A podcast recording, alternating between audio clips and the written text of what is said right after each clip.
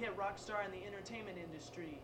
I'll sign on the dotted line and watch my soul slip away, and I'll follow all the orders of what the record executives say. I'll compromise my artistic expression so all my songs taste like pancake batter, censor out all my fuck yous, and I talk about things that matter. Producers can build up my image so all my records go gold. It's not about the quality of work, but how many CDs I've sold. I'll tour around, get laid by groupies, never once tarnishing my crown, and spread countless STDs to girls in every town. And when I get older, I can sing about my affliction and hopefully make more money to support my cocaine addiction. And when I finally overdose and die on that final buzz, I'll be remembered as a youth icon, not the bitch ass, sexist, corporate, dick sucking, sellout, non imaginative bastard I was.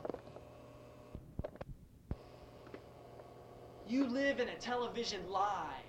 You find security in the fear it produces. You don't want happy people doing happy things.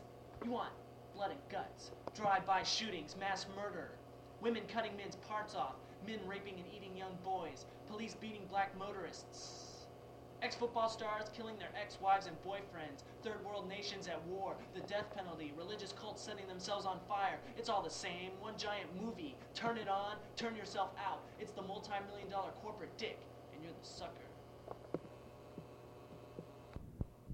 I walk the line, the straight and narrow line, the lukewarm decaffeinated line. I feel secure in my suburban home with miles of front lawn, 2.5 kids, and a wife that stays home all day and cleans. That's my life, my line, the longest line of rush hour traffic, kissing the boss's ass in hopes that this Christmas will be better than the last. I hold my briefcase like a security blanket. I wear my shit brown tie with pride, and I rub elbows with the big boys should I say, I rub my nose up the backsides of the big boys. I wash my sports car and go to church each Sunday and put at least $20 in the offering plate to secure my place in heaven. I'm the hollow man who walks the hollow line, who drinks too much and beats his kids in order to assure their discipline, because I'm the one who's in control, the one you look up to, the one you call boss, the one you call president, the one you call dad, the one you call officer, the one you don't question.